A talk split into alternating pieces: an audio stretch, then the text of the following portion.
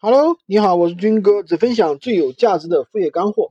早上有一个伙伴啊问我，他说：“老师，昨天我曝光量一百多万，今天呢一下子跌到只有二三十万了，这是什么情况？”他说：“我有点慌啊。”呃，其实曝光量下跌的话，这是一个在闲鱼上是一个很正常的一个现象。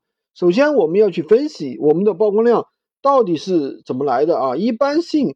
如果说你曝光量是不正常来的，比方说你的做了低价引流，对吧？比如说你卖一个苹果啊，iPad 二零二零，那你标个一千块钱，那我告诉你，你曝光量很高，为什么呢？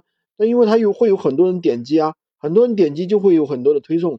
那么闲鱼给了你这么多曝光量，结果呢，你出不了单，他就会认为你这个产品不行，他到第二天、第三天他就不会给你曝光量了。其实就这么简单。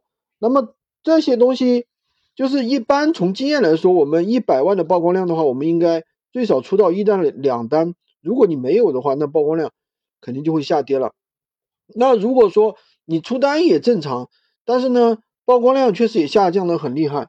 那你要看你这个曝光量到底是由什么产品来的。有些产品它的曝光量本身就很高，比如说像什么数码产品啊，对不对？像有一些二手的一些东西，它曝光量本来就很高。但是它这个曝光量的话，并不能给你带来多大的一个成交量，所以说我们判断一个店铺好与不好，不要去看曝光量，我们要看它一个月的一个平均日收入。